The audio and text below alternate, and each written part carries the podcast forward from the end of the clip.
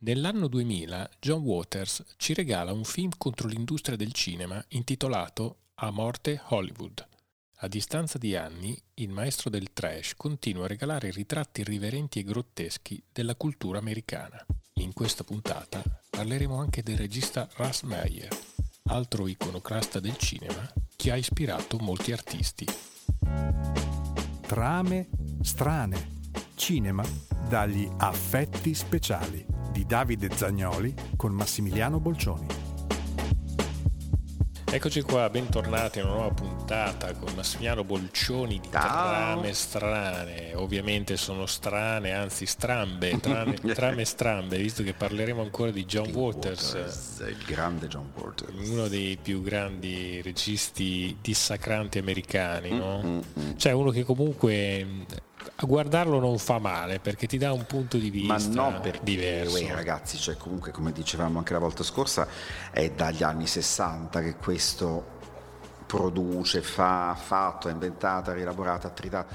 Quindi dopo tanti anni, e infatti adesso poi guardavamo anche nelle varie mh, cose che parlano di lui, eh, più che altro cosa fa? Fa conferenze, insegna all'università, parla di cose di cinema, perché è diventato egli stesso uno stile, per cui è chiaro, è come, adesso non c'entra niente. Sì, ogni tanto però- lo vediamo apparire in qualche film da Sì, sì, ricordare. fa anche l'attore. mm. Sì, sì, vabbè, ci ricordiamo nell'86 che mh, eh, partecipò a qualcosa di travolgente, Grasso e Bello nell'88 faceva anche una parte, ha partecipato con Woody Allen a Accordi e Disaccordi facendo una particina, e nel figlio di Chucky di Don Mancini nel 2004. E, insomma Alvin Superstar insomma è diventato un po' quello che era Stan Lee per l'universo Certamente, Marvel no? esatto. cioè una persona simpatica che secondo me si concede volentieri anche a fare dei cameo in qualche film Assolutamente sì. ed è diventato comunque un punto di riferimento per un certo tipo di cultura cinematografica Perché sei diventato in- al- nel tuo modo, nel tuo stile un maestro. sì, Cioè, quando sei diventato la tua creazione, perché sei anche il creatore, a questo punto è ovvio che basta che tu vai e racconti la tua visione di un film, di un'idea, di un concetto che già per chi studia quella materia oppure si interessa è fonte di apprendimento, è normale. è Ecco, mi è venuto in mente un personaggio che abbiamo citato forse nella prima puntata dedicata a John Mm-hmm. Waters, eh, nella, prima de- nella prima delle tre puntate. E Russ Meyer che Sì. lo precede Sì. di qualche anno. qualche anno.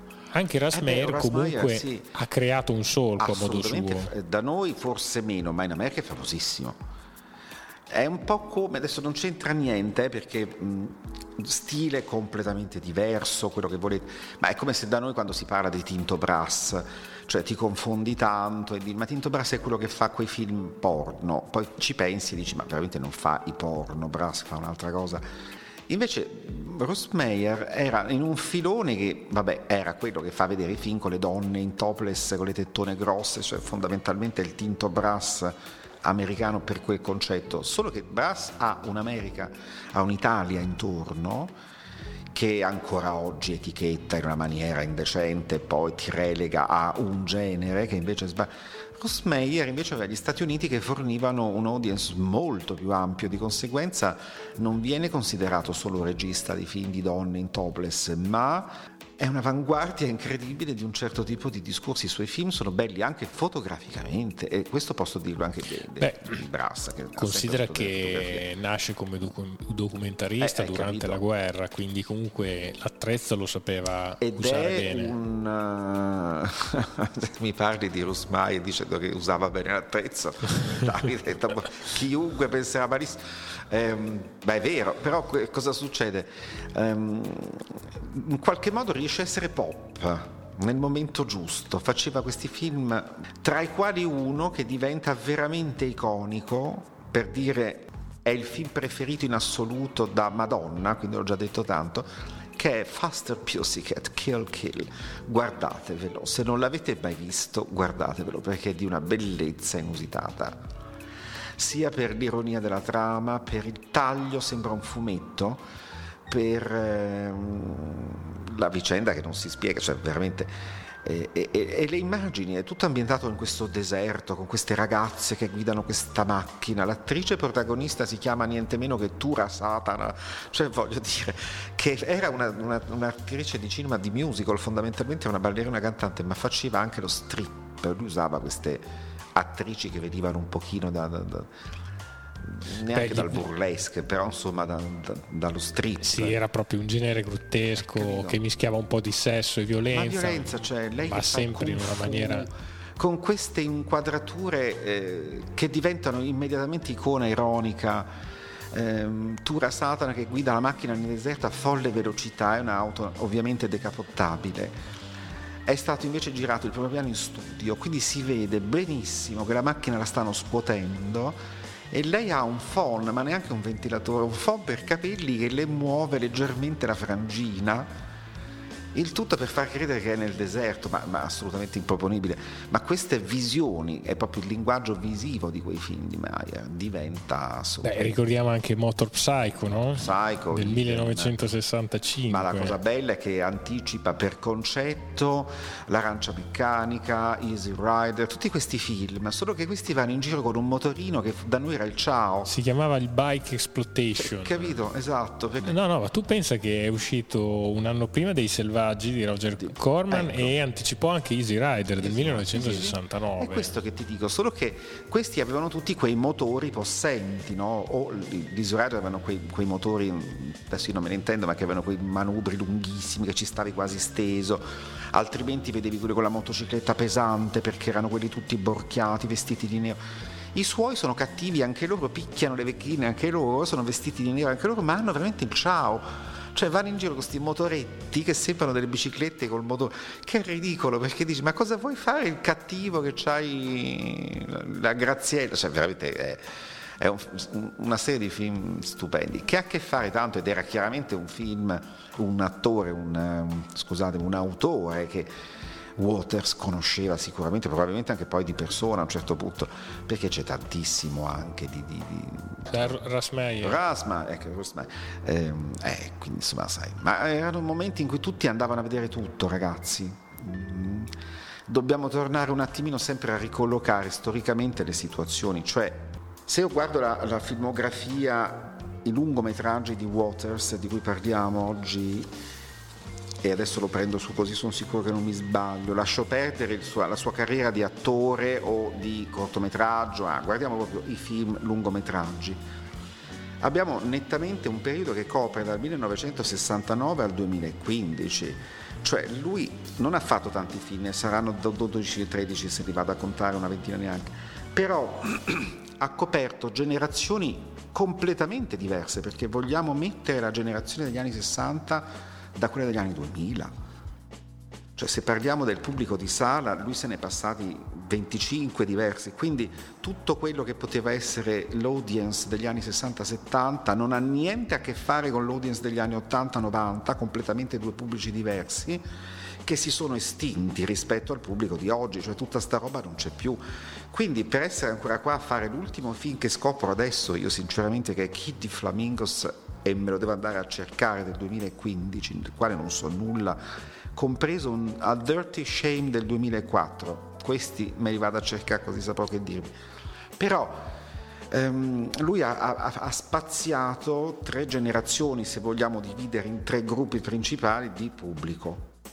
Allora, negli anni 60 il pubblico era, fino agli anni 70, un pubblico che quando c'era un film stravagante, che fosse etichettato come porno, come horror, come quello che vuoi, si fiondavano tutti perché comunque l'interesse era scoprire, vedere la curiosità di tutto quello che, non, che esula un po' dal solito, no? per cui ok. Gli anni 70 fino agli anni 80 hanno confermato in generale questa cosa. Adesso possiamo fare e vedere i film che ci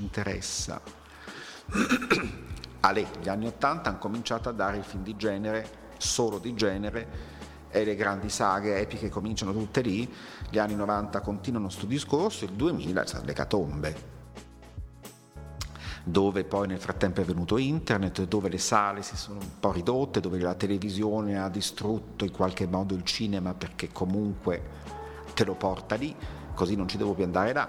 Insomma, tutta sta roba è caduta. E lui ha attraversato questi periodi, quindi dobbiamo leggere i suoi film necessariamente in questo modo. Allora possiamo capire come mai fino agli anni 70, 75, qua lui ha fatto film dove veramente vedevi cose inenarrabili, erano film che non vedeva nessuno se non quelli che se li cercavano ma c'erano delle robe spintissime, ma a, a, livello visivo e concettuale. In uno di questi, questo The Desperate Living, mi pare, o boh, c'è Divine che ha questo figlio con i capelli lunghi, sfattonissimo, e lei è questa madre possessiva che deve vincere il titolo di donna più disgustosa degli Stati Uniti, ma lei ha un istinto, ehm, come dire, edipico e lui pure, perché a un certo punto lo sbatte nel letto, gli pratica una fellazio. Sì, è Pin Flamingos eh, del 1972. Allora, cioè, vediamo con gli occhi vediamo una scena homo, perché sono comunque due uomini, ma uno dei due fingesi la madre di quell'altro che è anche peggio, perché ora ci spostiamo nella narrazione, vediamo una donna madre che fa una pompa, come si suol dire, al figlio, per cui dici ma cosa sto vedendo? Cioè il film è un, una bugia dopo l'altra, capite? Ma proprio grazie a questa bugia, cioè non è la madre, ma non solo, non è neanche una donna, incredibilmente il pubblico accettava quella scena. Se fosse stata un'attrice o un interprete femminile non l'avrebbe accettata come concetto morale. Una, una madre non può fare questo al figlio, ma siccome non, è, non solo non è la madre, ma è un uomo, allora sì. E faceva involontariamente accettare l'omosessualità al pubblico perché passava a ah, meno male che sono due uomini, cioè capisci? Erano delle trappole pazzesche che lui faceva, che la gente capiva, amava, seguiva. Negli anni 70 cambia e cominciamo negli anni 80 a un certo punto a vedere che tutti i suoi film diventano apparentemente patinati, come abbiamo detto anche l'altra volta. Sì, appunto, eh, nel, nel, allora, nel 1977 No Punk Story è ancora abbastanza esagitato come, sì, sì. come film. Mm. Da Polyester inizia un pochino ad esatto. ammorbidirsi, esatto. inizia a diventare più mainstream. Assolutamente. E inizia a piacere un pochino di più alla massa e anche ad essere distribuito, perché fino a quel momento momento non è che avesse una grande distribuzione. No, anche perché comincia a mettere, ehm, parlavamo l'altra volta di Tab Hunter, ma continua la, la, delle guest nei suoi film che sono quelli che gli danno anche un nome, in uno c'è lui, nell'altro c'è Kathleen Turner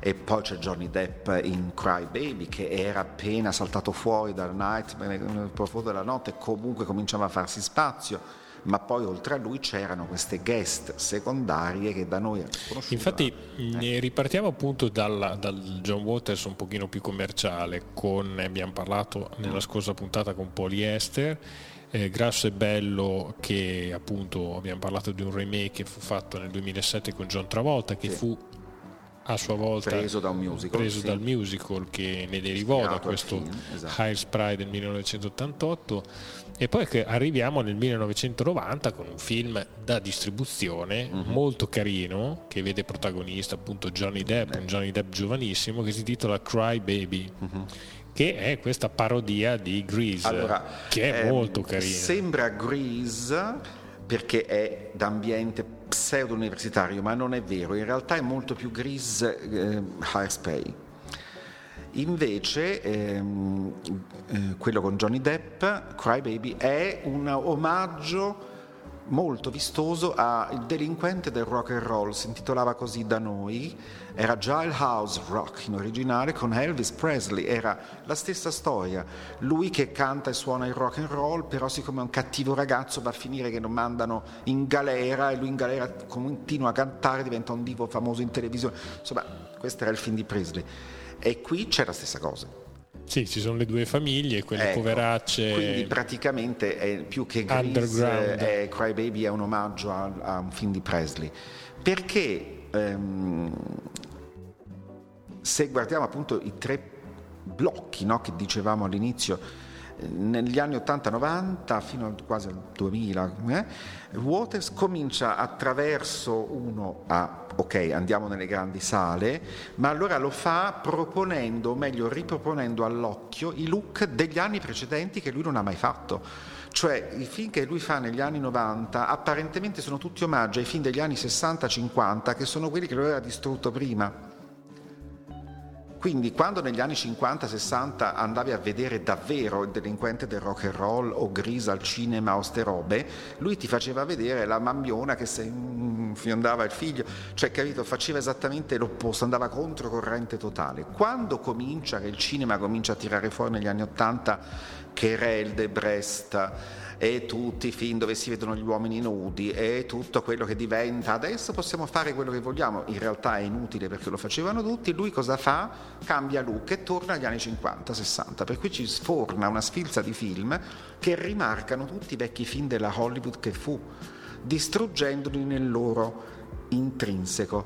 Ci darà um, la prova di questo, cioè che lui secondo me ha sempre seguito un filo istintivamente, chiaramente, ma che adesso si può codificare, studiarlo, è per quello che viene studiato nelle università di cinema e non solo, lui va a fare le lezioni, perché chiude gli anni 90 per passare all'ultimo periodo dove ha fatto pochissima roba, con A morte Hollywood, niente di meno che del 2000, con un film che decreta, e andatevelo a guardare, un capolavoro, eh, La morte del cinema ma Cecil lo stesso cinema che lui aveva distrutto, capite? Con Cecil, B. Demented, titolo originale, che esatto. ci ricorda Cecil B. DeMille. Quindi noi cosa, cosa, cosa ci rendiamo conto? Che lui alla fine, negli anni 90, quando inizia il 2000, ci dice guardate che quando pensavate che io fossi distruttivo negli anni 60-50 perché distruggevo i film degli anni 50 e 60, poi ho iniziato a rifarli visivamente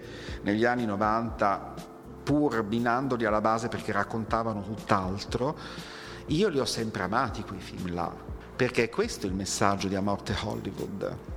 Questi terroristi, ehm, un gruppo di terroristi che rapiscono questa attrice stupida ma tanto famosa interpretata dalla, da Griffith, Melanie Griffith, eh, la Griffith eh, la prende, la caccia in questo film e fa se stessa, cioè questa attrice un po' così ma molto nota che fa dei film banalissimi, quelli che vanno al cinema, famosa, la rapisce e la obbligano a fare parte di questo gruppo di, di, di terroristi che vanno a fare gli attentati alle premiere ai debutti dei film inutili, a tutto quello che è scontato, ai film che non hanno una trama, ai film che non hanno un perché. Sì, perché il protagonista è questo regista pazzoide appunto Cecil B. Demented eh, che ha questa troupe scombinata e compie un'azione di terrorismo cinematografico per distruggere l'industria cinematografica hollywoodiana. E la loro ultima impresa, appunto, eh, il rapimento dell'attricetta Honey Whitelock e i cineasti ribelli la costringono a recitare nel film underground che stanno realizzando, ma alla fine delle riprese l'attrice abbraccerà la causa di Cecil, diventando anche lei una terrorista cinematografica. E non per niente, come avevamo detto anche nelle altre volte. Patricia Hearst. Eh, lui spesso metteva nei suoi film la sua amica, perché la conosceva bene, Patricia Hearst, che aveva appunto fatto la stessa cosa davvero, non per il cinema, ma per motivi politici, quando fu rapita negli anni 60 però voglio dire, ehm, quindi con questo film del 2000 Waters ci dice rileggete tutta la mia filmografia perché è diverso da quello che pensate, c'è un amore per il cinema e per la sua storia tutta dal muto a oggi che pochissimi registi hanno avuto in una maniera così forte al punto di sembrare distruttivo. Lui ama il cinema dei livelli pazzeschi e li ha rifatti tutti. E infatti, se pensiamo a Divine, ehm, Divine è partita facendo la punk, rock, rinnegando l'immagine della femminilità con questi eccessi, per diventare negli ultimi film che ha fatto, perché purtroppo appunto lo dicevi è morto presto, troppo giovane, insomma, per fare questa attrice americana e fino all'ultimo film che era la madre di famiglia, quella che si stira le camicie in casa vestita tranquillissima, era una parte che avrebbe potuto fare qualunque attrice tranquilla, neanche vamp. Non so cioè se ti ricordi in Cecil B. Demented, tanto no. per dire come sa provocare bene John Waters, tra i membri della sgangherata troupe troviamo anche Rodney, un parrucchiere sì. eterosessuale che però vorrebbe essere gay perché è disgustato dalla propria eterosessualità. Sì, sì, sì, ma cioè, ti dico, questi paradossi. questi paradossi con lei che a un certo io ricorderò finché campo, quella sequenza dove loro attaccano um, un party che stanno facendo su un terrazzo, cioè un party di VIP, di attori, di produttori di attrici, tutta sta gente chic. E loro sono sul tetto del capannone lì di fianco. E lui dice, stiamo girando la scena adesso dove tu attaccherai con un mitra in mano eh, quella gente e l'attrice che, che, che, non sa bene cosa sta succedendo dice scusatemi ma eh, va bene, quindi cosa devo fare? Ah, tu corri, arrivi nel bordo, ti butti di sotto e quando sei in mezzo alla gente cominci a sparare e tiri delle gran bombe. Ora lei dice, va bene, la controfigura dov'è? Ma quale controfigura? Per cui lui, loro la spingono e questa povera sfiga si butta da 15 metri, finisce su un tavolo di pasticcini, si alza tutta ammaccata e comincia a sparare a tutti quanti, non sapendo che gli spara sul serio perché le armi non sono finte. Cioè questa eh, fantasy perché chiaramente lei non potrebbe nessuno buttarsi da quell'altezza senza una rete, si sarebbe ammazzata, invece non si fa niente, per cui è lei anche contenta di dire è la prima volta che faccio una scena rischiosa io e non la mia controfigura, mi sono sentita attrice, cioè, in realtà lei ha fatto ammazzare 20 persone, cioè è, è stupendo, credetemi, quando il film finisce che lei ancora non ha capito bene cosa è successo ma viene comunque portata via e si salva perché lei era stata quella rapita, quindi non ha colpe no, per la legge, quindi viene portata. Gli ultimi cinque minuti del film hanno tutto il pathos di Viale del Tramonto, della tristezza che ti fa venire Norma Desmond quando dici poretta però perché da in fondo la vittima è lei e unitamente al finale di Piano piano Dolce Carlotta quando la Davis viene portata via in macchina che nonostante sia eh, quella che ha anche dato una badilata a questa, però loro la volevano ammazzare, quindi insomma non è un'assassina, però ti, ti commuove, ti tocca nel profondo. Perché il finale di, di, di, di, A Morte Hollywood, ragazzi, è veramente toccante per uno che capisce il cinema. Non so se ti ricordi, però ogni membro della troupe sì, di Cecil B. Demente ha, ha, tatuato su una parte del corpo il nome di un regista considerato di culto e vediamo che c'è Otto Preminger, Andy Warhol, Herschel Gordon Lewis che faceva del trash certo. horror David Lynch, Kenneth Anger, Pedro Almodovar, Rainer Werner Fassbinder, William Castle e Spike Lee, Sam Peckinpah e Samuel Fuller, insomma, dai. E sono tutti quelli che negli anni 70-80 facevano, come ti dicevo prima, la rivoluzione attuata, cioè nel 60 si ponderava cominciamo a ribaltare sti canoni e questi registi sono quelli che l'hanno fatto in effetti, per cui è questo che ci sta raccontando con tutta la sua filmografia. Se tu, se tu ci pensi, sono tutti registi di culto di che culto. comunque hanno fatto a modo loro la storia. No. C'è un film che non viene mai citato, vedo anche adesso nella mm, filmografia di Waters, che invece è bellissimo, ma da noi è totalmente inedito, ma secondo me adesso con internet si trova, che si chiama Lost in the Dust ed è eh, un rifacimento di Duello al Sole, è un western bellissimo con Divine che fa questa meticcia cantante in una locanda messicana, amante di un bandito che hanno appena svaligiato una miniera, non so cosa, e nasconde il tesoro. E per indicare dove è nascosto glielo tatua sul sedere solo che lui viene ammazzato, che tutto il film è lei inseguita da questi banditi che vogliono Perché ha la mappa sì, che devono possederla, hai capito, per vedere la mappa nel sedere, ma lei ha queste cosce enormi, per cui quando tutti mettono la testa tra le sue gambe apparentemente per fare del sesso, ma in realtà vanno a cercare la mappa per leggerla, lei ha un fremito di piacere per cui stringe ogni volta le cosce e gli schiaccia la testa, per cui li uccide tutti. È bellissimo il finale dove finalmente lei verrà abbandonata nel deserto e mi sembra che il protagonista cattivo maschile sia sempre Tabante, non vedete di una cazzata. E, e lei viene lasciata nel deserto e dice ma adesso morirò qua, lui dice guarda siamo pietosi, le lasciano una pistola con un colpo perché così lei si spara e non deve subire il caldo, il sole, tutto quanto e l'abbandonano lì. Poi si allontanano, in inquadratura loro se ne vanno con i loro cavalli, soldi e tutto, sentono il colpo di pistola, lui fa così con la faccia come per dire vabbè era destino e se ne vanno. Si vede stacco gli avvoltoi neri che girano come in tutti i western dell'epoca e quindi tu l'inquadratura si abbassa e vedi Divine inclinata da una parte, presumi che si sia sparata. Invece lei si sveglia di botto e gira un girarrosto che si è fatta con due rami perché lei la pistola l'ha usata per ammazzare un avvoltoio e lo sta cucinando. E dice che cosa farò adesso? E in inglese finisce con non lo so, ci penserò domani, tomorrow is another day. E finisce esattamente con la stessa battuta di Via col vento perché il film è visivamente duello al sole, già questi colori esagerati, questa roba cos'ha, con un omaggio a Selznick che era sempre lo stesso regista finendo con Via col vento ed è questa eroina. È un film molto bellino di, di di John Waters. Beh, diciamo che mai. era importante per lui vedersi comunque dei classici e da quelli poi estrapolare le sue parodie, le sue, parodie, le sue, sì, le sue trame irriverenti. Sicuramente ragazzi, comunque un personaggio nella storia del cinema che ha detto la sua, la continua a dire, da conoscere, poi che possa piacere o no, dopo è sempre questione di gusti. È chiaro che i primi film sono pesi da vedere perché erano veramente anticonformisti a, a, tutti i livelli. Però poi uno si accontenta, magari se non ti piacciono quelli, improvvisamente il Waters degli anni 70-80 invece è amabilissimo, quindi te lo, te lo, vedi bene, sono tutti film che anzi... Sì, sì, io di recente ho rivisto Cry eh, Baby. Ti dico, mia mamma ha 92 anni, Cry Baby è uno dei suoi film preferiti e anche la signora ammazza tutti, si diverte ogni volta con una mazza, cioè per cui sono film che, che, vedi volentieri, non hanno più quel linguaggio visivo oltraggioso apposta precedente, non serviva più.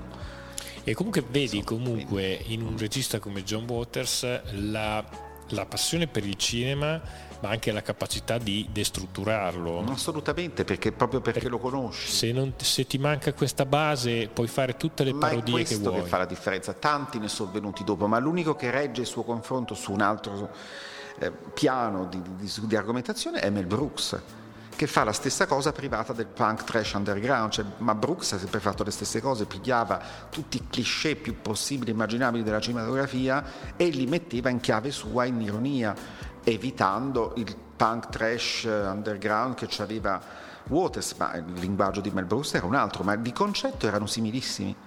Cioè tutte e due pigliano, hanno una conoscenza enorme del cinema, ribadisco, eh, anche per questo avevano anche una conoscenza della cultura della gente che andava al cinema. Come ti dicevo, la maggior parte dei film degli anni 70-80 di Waters, nei suoi film c'era sempre un, un'ospitata di lusso che dava delle chiavi ulteriori di interpretatura del film.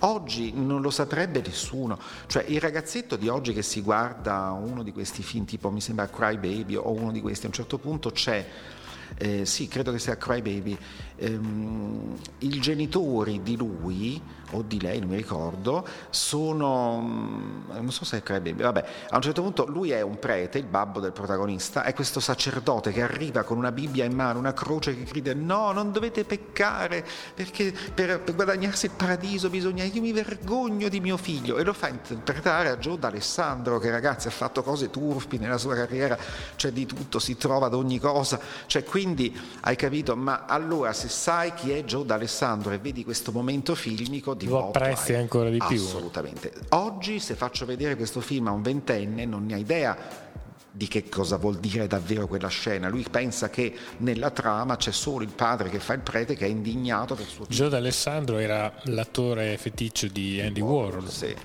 Ma D'Alessandro, eh, anche lui, è, si inserisce perfettamente per forza in questi personaggi perché era il nulla è diventato tutto, cioè D'Alessandro secondo me non sapeva dire due battute, ma era di una bellezza assoluta, perché oh, raga, andatevi a vedere le foto di D'Alessandro a vent'anni, non si regge, è di una bellezza paurosa non aveva limiti di D'Alessandro, se tu vai su Google e fai Joe D'Alessandro porn film movie, ti arrivano delle robe che hanno trovato adesso dove c'è lui che se lo piglia in quel posto da un collega durante la factory e fa delle pompe astronomiche, cioè quindi non si, mai, non si è mai limitato, poi nello stesso tempo se la faceva con la Stefania Casini, quindi era uno che, che insomma tutti i buchi andavano bene. Come si dice nel verde e nel secco. Ecco, hai capito?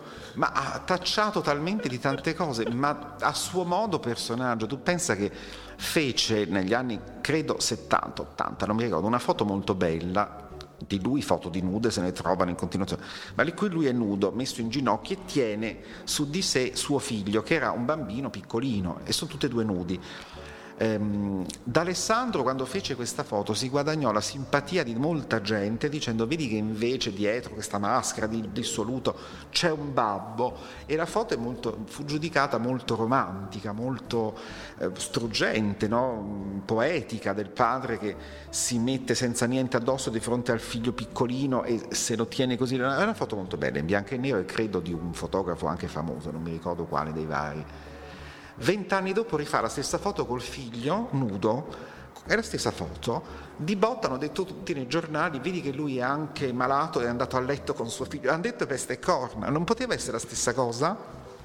Cioè capisci? Dice, io mi diverto a giocare su questo, ma mai presumo che ci sia stata una cosa incestuosa tra lui e il figlio che è forse più bello di lui addirittura è che semplicemente lui aveva questa maledizione addosso di essere un personaggio così controverso, Gio D'Alessandro, hai capito? Lo infilavano in tutti questi film, faceva ste cose, quella, al punto che nella foto col bambino piccolo vedi che si redime, nella foto con lo stesso bambino grande che è sempre suo figlio non si redime più, ma se l'è pure portato a letto. Dico, ma con che criterio? Perché sei tu che lo Beh pensi. sì, era uno che faceva molto hai discutere, capito? ma proprio per questa apertura, perché eh. quando secondo me un sistema non riconosce, non riconosce. bene le cose, allora improvvisamente eh, scatta l'allarme. Appunto. Quindi capisci che un personaggio così come, come lui, e ce ne ha messi tantissimi nei suoi film, se sai chi è, se sai che trascorsi ha avuto, se hai conosciuto il suo momento, capisci perché sta in quel film e che quanto apporta al film anche solo in tre minuti. Se non sai chi è, il film di botto perde la metà del suo valore. Per quello che adesso non ce ne metti più o ce ne mette altri di guest, perché chi ci metti? Madonna, chi ci metti? Cioè chi conosce oggi, il pubblico di oggi? No, diciamo che siamo di fronte ad un tale appiattimento che sì. tutto è stato rimasticato dalla televisione, infatti, dalle guarda, serie tv. Nella, nella triade tutti... che dicevamo prima, dal 2000 a oggi ha fatto due film poi è diventato tutto talmente paradossale, tutto quel minutaggio infinito televisivo che vediamo di, non so, sgomberi il capannone, ah, vai a comprare l'abito da ma sposa. Ma vedi Davide, secondo me eh, sappiamo tutti, allora la, la scoperta è, è, alla base, la conoscenza, la scoperta è sempre alla base dell'osservazione, cioè tu osservi per scoprire, no? la penicillina io scopro, io osservo e in funzione di un'osservazione faccio delle scoperte. Fino a qualche decennio fa era così anche nelle arti. Io vado a vederli i film, vado a, a, cercarli se non so di che si parla e così scopro, scopro trame, scopro che c'è stata una storia del cinema, scopro che ci sono stati degli autori. Oggi non guarda più nessuno, non c'è più la ricerca. Noi quando dovevamo cercare qualcosa su Waters per dire diventavi cretino, non c'era niente, al massimo forse speravi in qualche biblioteca. Oggi c'è internet, non ci guarda nessuno, internet lo usano solo per i social, stop. Io oggi ho detto beh, parleremo di Waters, ma fammi fare due, vado lì, vado a Wikipedia, fai clic, John Waters, ti arriva tutta la sfilza di quello che ha fatto, hai capito, in cinque minuti, è un sogno per me, ma io arrivo da un'epoca dove queste in cui le cose si andavano a cercare a e non era loro che venivano a cercare Hai capito? Te. Quindi Waters faceva questo anche nei suoi cinema, adesso non, non lo fa più, non interessa, non serve perché nessuno va a cercare nei suoi film quali sono i rimandi perché oggi, io te l'ho detto, il male si chiama Netflix, ma non è solo lui, ehm, non faccio più questo, cioè non ti obbligo a dire ma andiamo a vedere l'originale, andiamo a cercare, no, lo rifà. Ecco il guaio del remake evita alla gente di andare a vedersi l'originale perché tanto te l'ho rifatto ed è agghiacciante. Te l'ho aggiornato, ci ho messo le faccette esatto. che vanno adesso. Adesso staranno per fare una serie, io sono inorridito, dove c'è una Anna Bolena interpretata da un'attrice di colore. Io non sto facendo un discorso razzista, è un discorso logico. La storia esiste, se mi fai un, un film storico e non fantasy, non me la puoi far interpretare un'attrice di colore Anna Bolena No? O chiamala con un altro nome, ma la storia di un'altra storia, no? ma invece mi fai quella storia lì eh, dicendo questa è quella vera e me la fai di colore. Ma stiamo scherzando, abbiamo presente nel 1500 che cosa facevano i neri? Cioè adesso voglio dire Anna Bolena, poi ragazzi, la regina di Scozia, ma stiamo scherzando? Che cosa vai a cercare qua? Ecco quello che dico come si dice in questo caso, riveduto e corrotto. È corrotto, assolutamente sì, purtroppo è così. Ce ne fossero oggi veramente come Waters, ma credo che non ci sia di pubblico, di, di conosciuto, di noto, nessuno. Magari se andiamo a cercare, ecco, come, come lui al tempo nei cinema nascosti, quelli che se li fanno da soli, le autoproduzioni, magari anche cercando su internet andiamo a vedere tutte queste cosette che i ragazzi fanno da soli film e poi se li pubblicano da sé, magari trovi dei John Waters nuovi, bellissimi, ma li trovi se te li cerchi, altrimenti non te li danno più. No. E eh vabbè, su questa amara conclusione salutiamo tutti. Ciao Max. Ciao a tutti. Alla prossima e buon cinema a tutti. A Guardatevi tutti. John Waters. Yes. Ciao. ciao. ciao. ciao.